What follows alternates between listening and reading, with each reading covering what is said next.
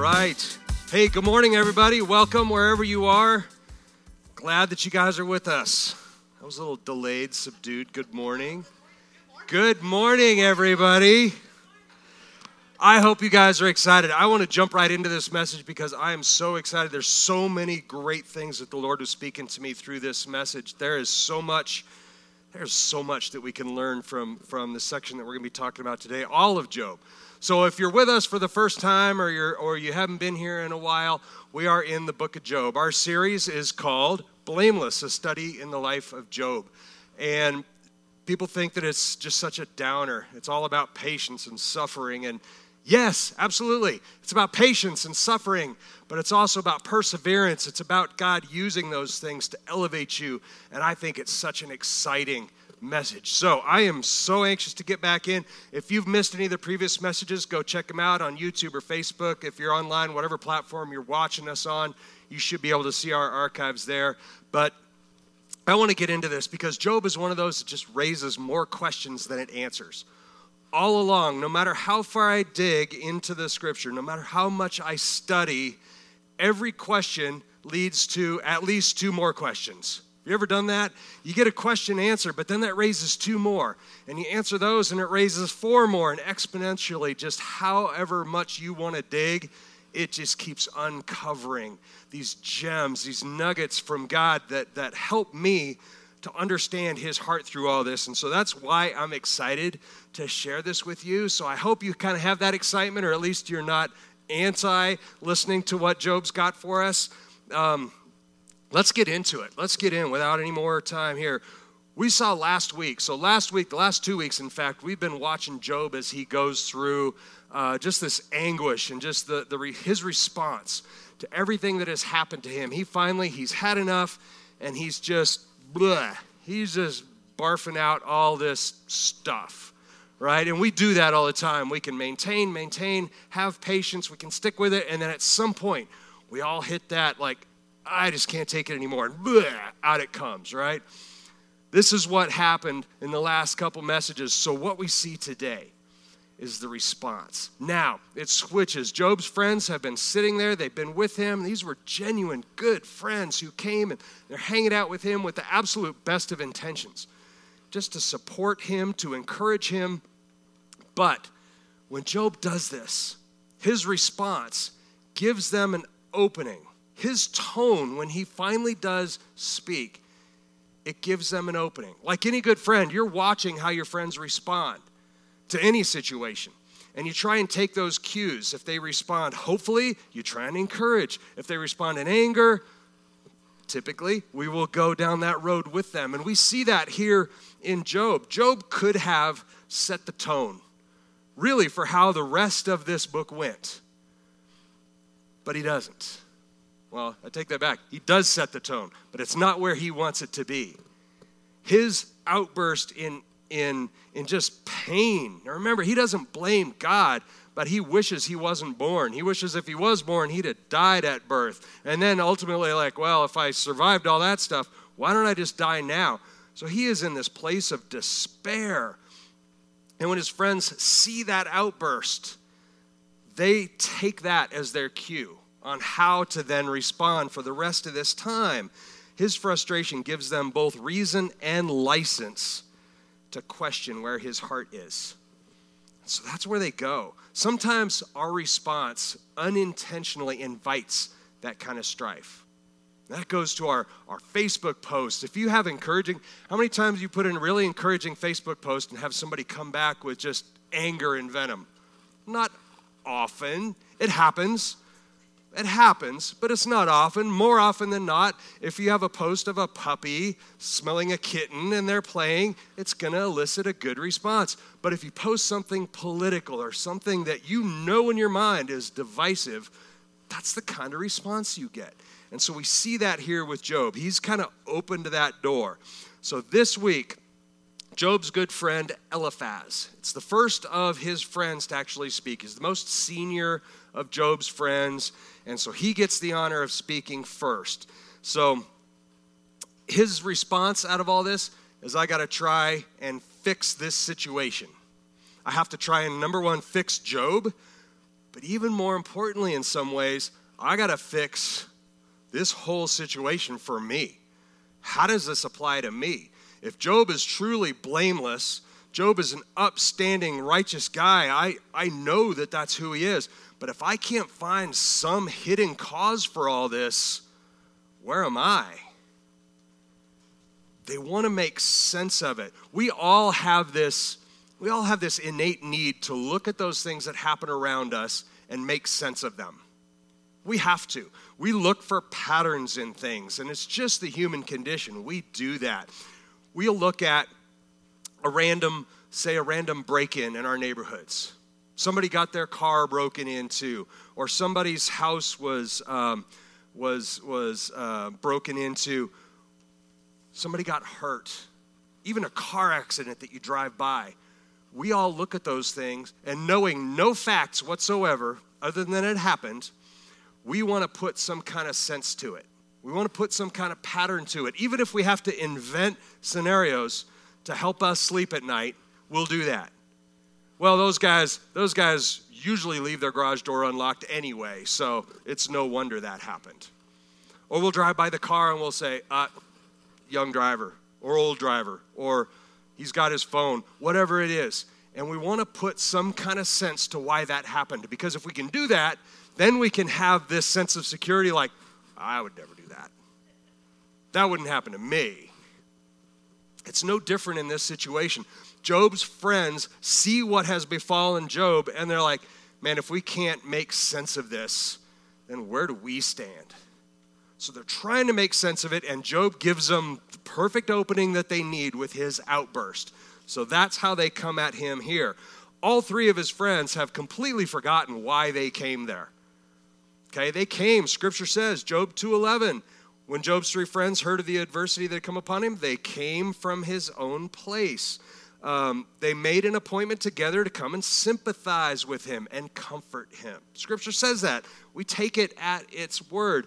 That's why they came. Good intentions, good friends came to do that. But their inability to stick with that godly plan really sets the tone for the entire rest of what we're going to read here in Job. So, chapter 4. Let's get right into chapter 4. That's where we are today. Begins with the first, call it lecture. Could be a sermon. It's certainly not really advice from his friend Eliphaz. Eliphaz the Temanite is what it calls. Now remember, going back when I kind of introduced these things, his name, his name, his very name means God is fine gold. He knows the Lord. He knows biblical wisdom. In fact, he considers himself kind of the, the expert in biblical wisdom and philosophy, and, and he's about ready to dispense some of that expertise that he has here to Job.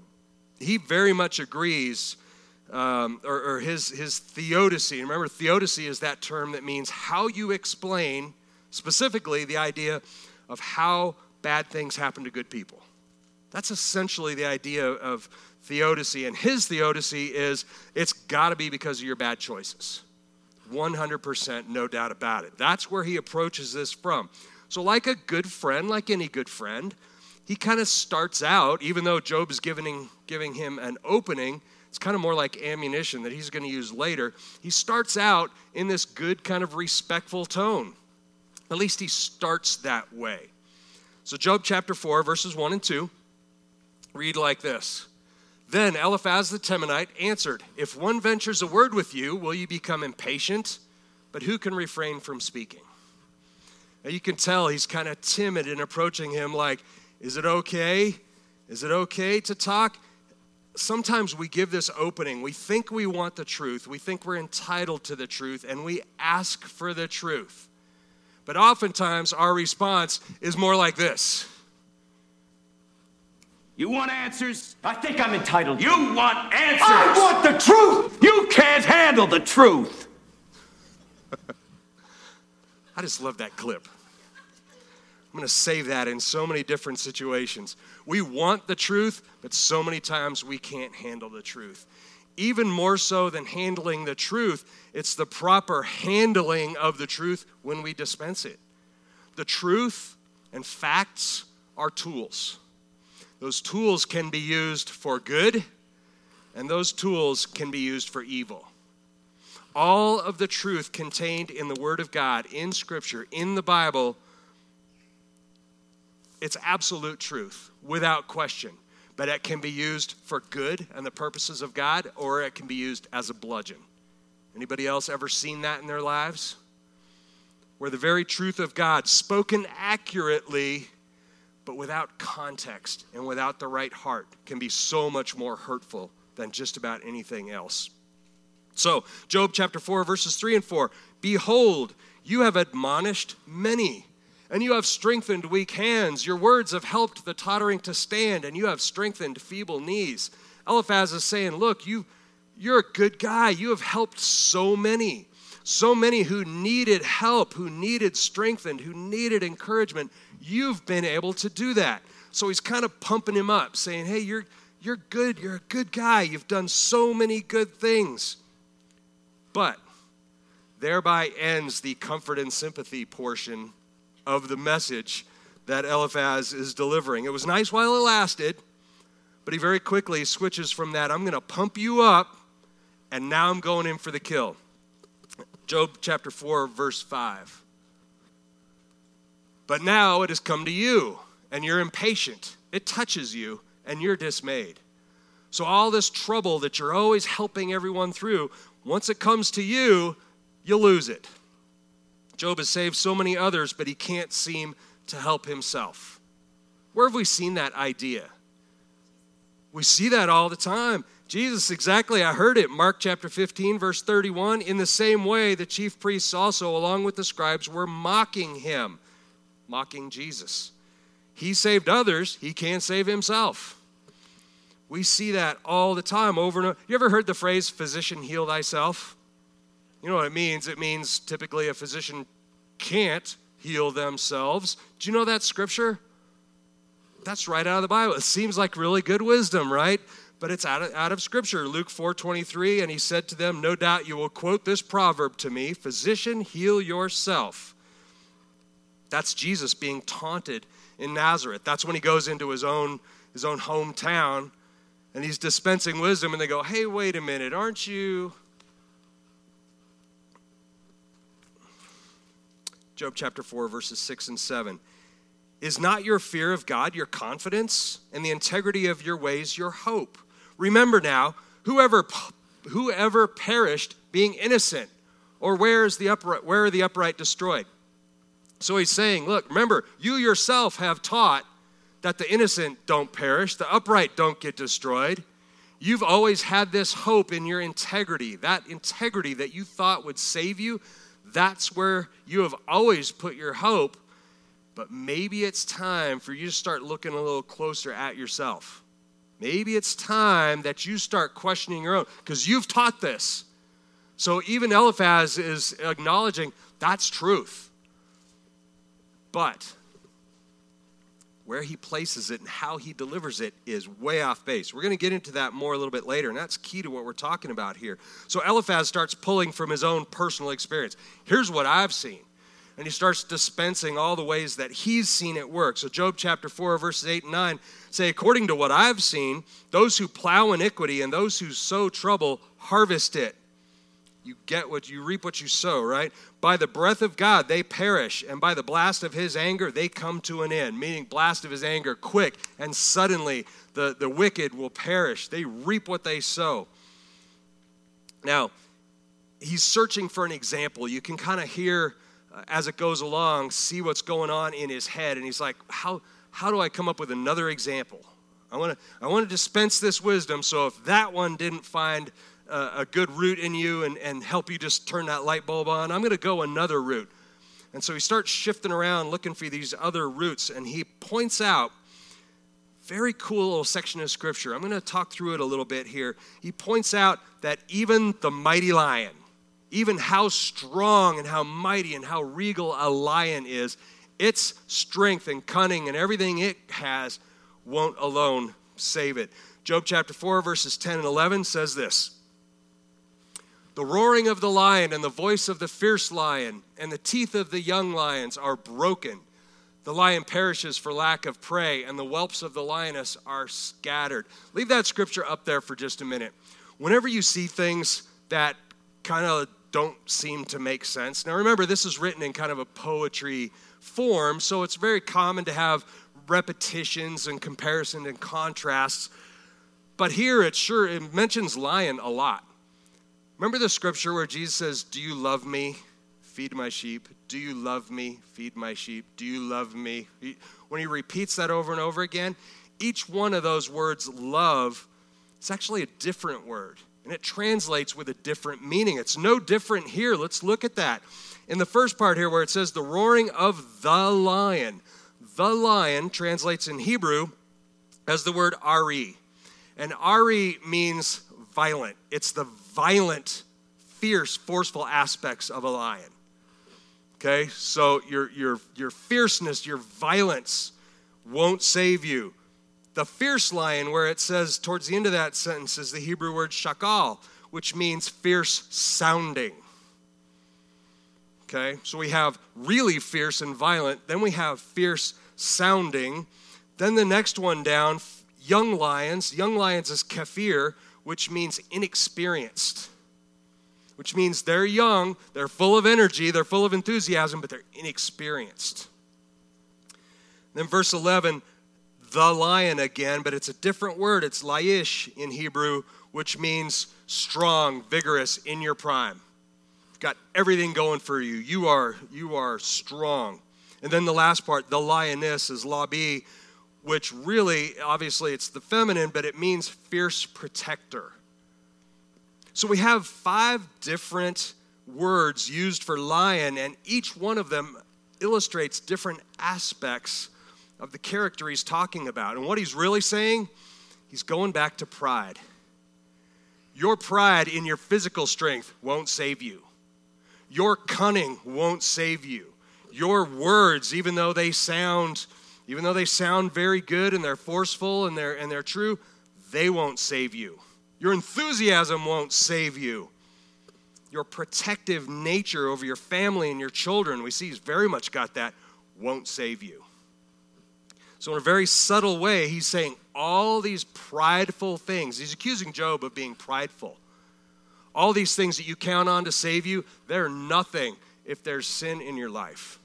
And that's firmly where he's pointing his finger there. Our confidence in the form of bluster, no matter how confident you are, no matter how forcefully you speak the truth or how big your platform is, that's not going to save you. And essentially, he's saying passion does not equal truth. That's a message that we can take away for today. Passion does not equal truth. Remember that. I'm going to go into that more just a little bit later. Now, Eliphaz sees all this, this fantastic wisdom that he's dispensing here, right? It's well thought out. He's got this plan. He probably put this plan together during the seven days of silence where he sat there. Excuse me but he sees it's not really having the effect that he wanted it to have. Just like us with friends. How many more ways can I tell you? But the light bulb is just not going on. Who else gets frustrated in that? I want to just lock the door and say, nobody leaves this room until I restate it enough times to where I hit on the thing that's going to make the light bulb go off. We all want to do that. So, what he does is he pulls out the trump card that a lot of us Christians do the I heard it from God. God told me. He pulls out that card. And here we are, Job chapter 4, verses 12 and 13. Now a word was brought to me stealthily, and my ear received a whisper of it, amid disquieting thoughts from the visions of the night when deep sleep falls on men. He's dreaming, he's asleep, and a vision comes to him in a dream. This is what he's saying. He's claiming, I heard this from God. If you don't believe me and my own wisdom, God told me. This is where he is. Side note on that if you're going to claim God told you or I heard from God, you better be right. Because there are other voices that speak to us. And we need to be able to know where it's coming from. Just because it's truth doesn't always mean it's from God. That's something that's very hard for us to discern. We're going we're to see how Job handles that and how it unfolds here. Chapter 4, verse 14, 16. Again, this is Eliphaz speaking. He's describing this, this dream. Looks more like a nightmare that he's having. Dread came upon me, and trembling, and made my bones shake. Then a spirit passed by my face.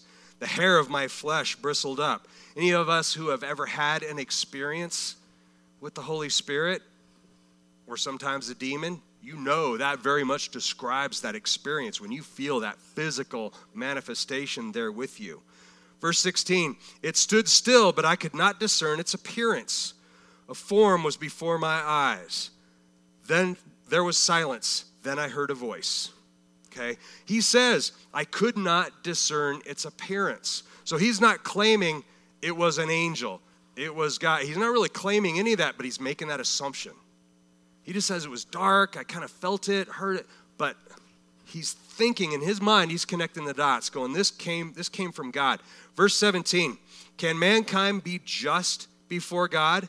Can a man be pure before his maker? This is the question that this apparition asks him. Now, what would be your answer to that question?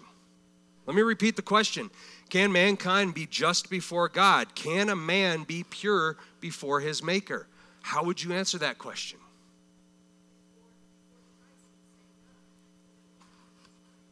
Very good.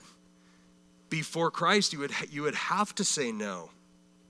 Christ with our intercessor, it at 100% points towards our need for an intercessor in Christ because we will never have sufficient righteousness in our own. And before Jesus, Job had to rely on all of his works, the things that he did, doing them in the correct order at the correct time to try and be righteous before God, be pure before his maker. And now he's just questioning I thought I did it all right. I thought I did everything I was supposed to do. I thought I had a good heart, but that's truth. Eliphaz now finishes this vision with this air quotes, for those of you who aren't watching, air quotes, encouraging word.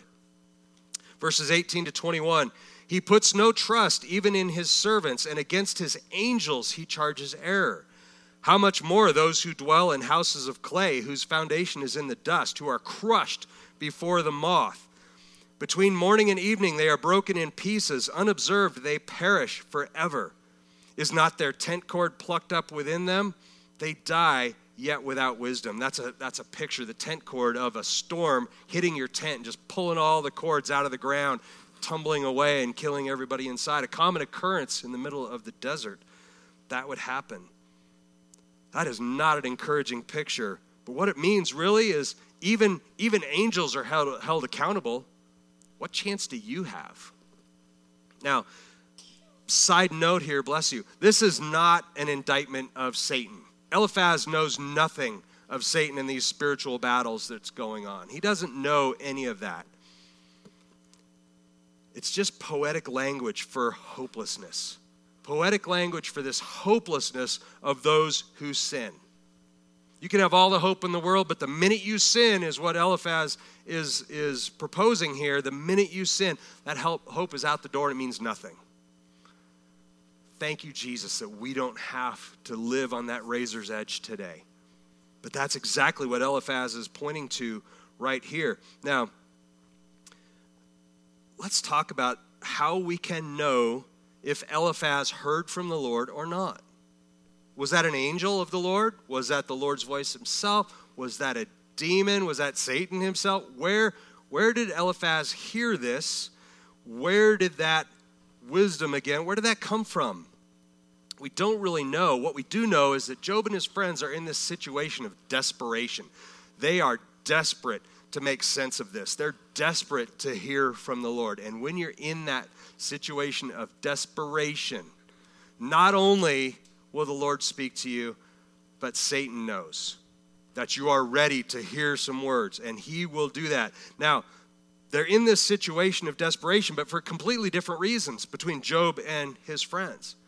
Different reasons. Job knows that he's innocent. In his heart, he knows that he's innocent, and he's trying desperately to cling on to that, but he needs an answer. He needs to be able to make sense of this. Otherwise, he's going to struggle to think that God is unjust or God is just capricious and just does things out of whim for no reason. He's got in his mind, he's got to make sense of this coming from a standpoint of, I know I haven't done anything wrong. At least I'm pretty sure I haven't done anything wrong. Job's friends, though, they come at it from a different way. They have to prove that he's guilty. They have to find some hidden nugget of sin so that they can say, There it is. That makes sense now. Now we know why you're struggling. That could never happen to us. So they're trying desperately. Both of these are equally dangerous roads to follow when you're trying to discern the will of God. It's so easy to be misled. It's so easy for even truth, that truth that should be a tool for good, a true a tool to help us hang on, can be used as a weapon against us. We have to be wary of that. So, how do you do it? teach an entire series on how to discern truth from lies, but in this situation, it's pretty simple. Compare what you hear to what you know. Okay? In our benefit of hindsight, we can look back at Job 1:8. Remember Job 1:8? Here's how Job is described by the Lord himself. The Lord said to Satan, Have you considered my servant Job? For there is no one like him on earth, a blameless and upright man, fearing God, turning away from evil. This is the best recommendation you can possibly get. If you ever get that on your resume, stop there. There's nothing else you could say that is better than the Lord Himself saying that you're upright, blameless, fearing God, turning from evil.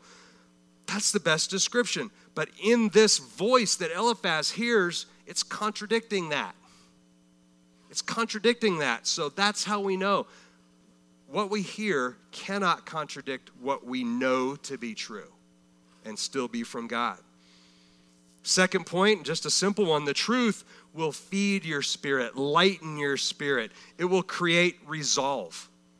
Even if it's there's a mountain, you need to climb it. It's not going to be fun, but you know what your plan is. And you'll feel a resolve to do it, okay? Doesn't mean it's going to be easy, but deception is discouraging and heavy. Just in general, you'll feel that. If somebody's dispensing truth to you and you're discouraged by it and it feels heavy, they're either dispensing it clumsily or with the wrong heart, or maybe it's not truth. Take a look at those things and the response of your spirit to what you hear labeled as truth needs to be something that we focus in on. Now, Eliphaz, he wasn't in error. The things that he said, he wasn't necessarily in error. It'd be one thing if you said that's false and I can prove that that's false. We know it's wrong. Now, we know that it's wrong because we see what's happening in heaven. We know that Job is blameless. But from their situation, they had no way of knowing that. What he said, what Eliphaz said, really was true.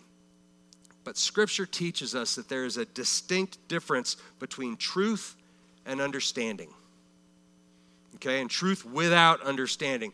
Proverbs 23 23 says, buy, buy truth, I mean, purchase truth and do not selling it. He's saying, hoard it. If you get truth, hoard that truth. Get wisdom and instruction and understanding. So, truth, wisdom, instruction, understanding are all distinctly different things, and you need them all in order to accurately dispense truth that's going to have its intended effect. Truth without understanding can be an absolute weapon. We see that all the time. Where did we see? What's one of the most famous instances of correct scripture being used as a weapon? What about when Satan tempted Jesus in the desert? Okay, Matthew 4, 1 to 11. You can read that on your own. Matthew 4, 1 to 11 is when Satan comes against Jesus and is tempting him using scripture. And he's not misquoting, but he's got the wrong intent, he's got the wrong heart and he doesn't have the understanding, or at least his understanding is not the correct one. The takeaway of all that, though, is always, always, always, always, but maybe even more so, especially today, beware of voices preaching the truth without the correct context of understanding. We need to know where what we consider truth, or if we're going to put our stock in this being truth, where did that truth come from and whose version of the truth is this? You need to be careful no matter where it comes from, unless it is directly from Jesus. The voice of the Holy Spirit speaking to you, you can absolutely trust in context and out at all times. But that's not where we get most of what we consider truth truth that we act on in our lives. We're being bombarded every day, bombarded with multiple voices preaching their version of the truth every single day. Is there anybody here who hasn't gotten 10 different versions of some sort of story in the last few days? Here's a story. Oh, I'm going to be angry about that because it happened to me just this morning. I'm reading this news story going, I can't believe that hap- happened to be about the shooting that happened in Denver last night. Two groups riding against one another faced one another, and there was a shooting. One side shot the other. And of course, I'm immediately jumping, like, oh, I know what happened. I hear a conservative group and a liberal group meeting together. Somebody from the liberal group shoots the conservative group. There we go, verifying everything I think I know. Okay? That wasn't the whole truth. Those of you who are familiar with this story, look into it. There's more to that that we don't even know yet. So we need to be careful where we're getting this. I'm reading a book, or, or almost done reading a book by um, former National Security Advisor uh, General McMaster, H.R. McMaster. He wrote this book called Battlegrounds, and it's about all the different things that are facing our country. Now, this is on a national, global level. Love the book, recommend it, by the way. But he says of all these different threats that are facing our country today, the number one threat is false information more so than nuclear missiles from North Korea, more so than armies from, from China or Russia attack. It's false information. Now he goes on, did you know? Now this is just, I'm paraphrasing information from this book. The CCP, which is the Chinese Communist Party, and the Russian governments flood our social media every single day with false posts, outright false posts, propaganda, and news stories that are disguised as independent news agencies. Tens of thousands of them are out there. YouTube videos, Facebook posts, tweets, Instagram, no matter what social media platform it is, it's being manipulated. Look at it. Those things that you call truth, even if it says it's from this news agency or from this source, question it look for your own truth. What is that truth? They pose as reputable news outlets. There's something like 150 different news outlets that are actually state sponsored by China and Russia that we see appearing in our social media feeds on a regular basis. Look into them. Now, you think that, oh, I stay away from social media, so that's not a problem for me. Let me show you something. Just dropped on my dropped on my doorstep the other day. Anybody ever seen this? Anybody ever get one of these? It's called the Epoch Times. Okay, the Epoch Times just dropped on my on my uh, driveway the other day, and I thought, how cool! I haven't read a newspaper in a long time. So I take a look at it. It says truth and tradition right on top there. And I'm starting to read this, and I think, you know, before I go too far, where did this come from, and why did it drop on my porch?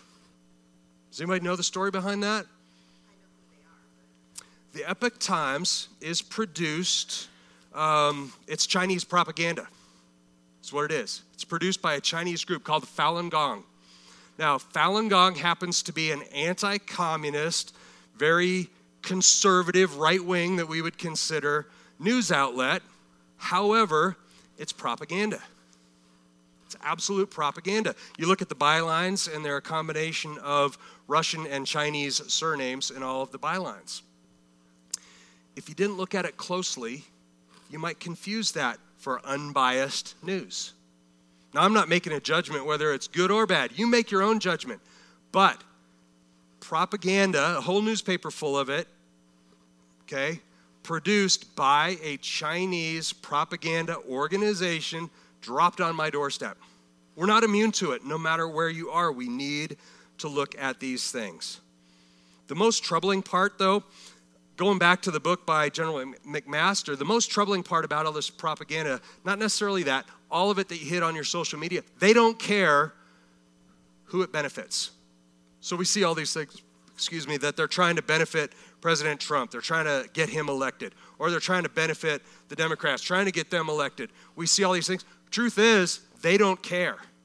All they care about is that it sows doubt and division to where you can't, you don't know who to trust. Who do I trust? You don't know. That's what they want. They want you to not know who you can trust. And they're more than happy and absolutely thrilled when we just take those things disguised as facts and without vetting them through the Holy Spirit, we just repost them out there because it's inflammatory and it agrees with what we want to say. It agrees with the flesh in our spirit. So we will gladly forward that on. We need to be careful, people. That division and doubt paralyze an otherwise powerful force. That's why the Chinese government and the Russian government want to do everything they can, and other governments, to paralyze us, to get us so bickering and angry with each other, totally wrapped up in domestic turmoil, so that we can no longer be the powerful, unified force that the United States of America is meant to be. That's what they want. But there's one single source of misinformation, okay? Truth, but misinformation that is used in nefarious ways to cause division and strife more than all these others put together. Anybody know what it is? It's right here. This book right here, misused with the wrong heart and with the wrong intent, can cause more division and strife and problems than all those other things put together. The sincerity with which you express your opinion has no bearing on the truth contained in the words.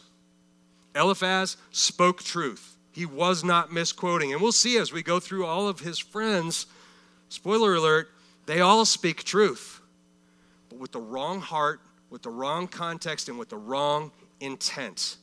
And it's damaging. We know this because later God Himself will charge Eliphaz with error, with speaking wrong. So, how do you navigate when the truth is so hard to know? How do you navigate what's true? The only way is to take it before the Holy Spirit. It's one reason in our Discover logo, God gave me that logo and it's got the compass in it. Because truth isn't subject to changing weather or opinions or tides or fashions or fads. The truth is the truth, and the truth in Jesus is what will set us free. That's what will set us free. All other versions of the truth are there to cage us.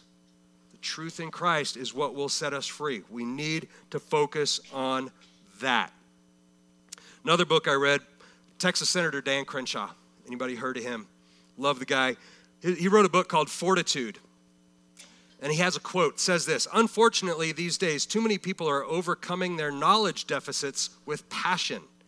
And too many more people are mistaking passion and authenticity for righteousness and sophistication. It's an unhealthy trend. We see that in our society today. People, and I'm just going to focus on Christians here, putting out versions of the truth just because it agrees with this visceral thing in their flesh. See, I told you. And here's a story that backs up what I think without vetting it as truth through the Holy Spirit. And it could even be accurate in terms of facts. But what's its effect? It's not as hard as you might think. We have a weapon that Job and his friends didn't have. That is the Holy Spirit given through Christ Jesus. And if we choose not to consult the Holy Spirit before we believe things, before we act on things, then we are falling into exactly what our enemy, whether it is an earthly, foreign enemy, or the enemy of your soul, which is Satan, they've all got an agenda and it's to ruin you. Are we going to fall into that or are we going to fight it? The time to practice hearing the Lord's voice time to practice our, our intimacy with the Holy Spirit, and that guidance is not when you're in the middle of a storm. When you're in the middle of a storm and it's dark and you're reaching for a lifeline, it's really hard to tell a rope from a snake. But we'll grab onto both because we need a lifeline in that moment, and there it is. Church, we can do better than that. Let's be who God called us to be, not just a vessel for regurgitating someone else's truth. Let's speak what the Spirit puts in our heart. Take all these aspects of wisdom from wherever you get them, filter them through the Holy Spirit. And by that, we will speak truth. By that, we will be the unified, powerful force that Christ intended when he said, We are the body. Amen? Let's practice hearing from the Lord right now. Let's pray. Heavenly Father, we thank you so much, Lord God, that you sent your Son, Jesus, to die on the cross for us, to reconcile us to you, so that we could be upright and righteous in your sight and therefore be with you. Father, we don't have any reason to go through this troubling life on our own. We have a guide, we have an intercessor. So, Father, speak to us now. Help us to hear your voice. Help us to set aside those distractions and those fleshly things that keep us from being connected to your voice, Lord, and speak to us right now. Lord, we repent of anything that we do in the flesh, especially for the damage that those things can cause. We repent of being an instrument of the enemy in all of his manifestations. Lord, we want you and we want your truth. So, Father, help us to stay focused on you in the midst of a storm. When we reach for a lifeline, let it be your hand that we reach for. Father, we love you and we praise you in Jesus' name. Amen. Amen. Hey, if you're at home, grab your communion supplies. If you're in here and you haven't, they're at the back table back there. Let's take a moment and celebrate who Christ is.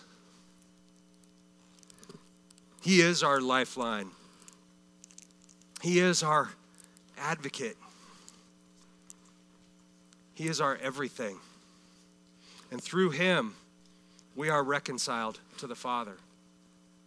So if you have the bread, wafer, whatever you have for the body of Christ, let's take that together.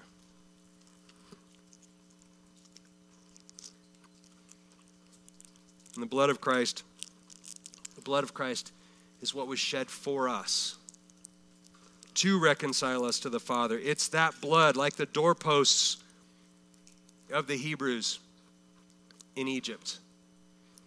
That blood is what causes the angel of death to pass over us. We are reconciled from the death that our sin causes through the blood of Christ.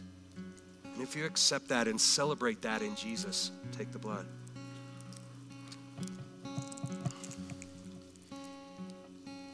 Father, we thank you for your Son, Jesus Christ. May we glorify and magnify him every day in what we do and what we say. Amen. Thank you, guys.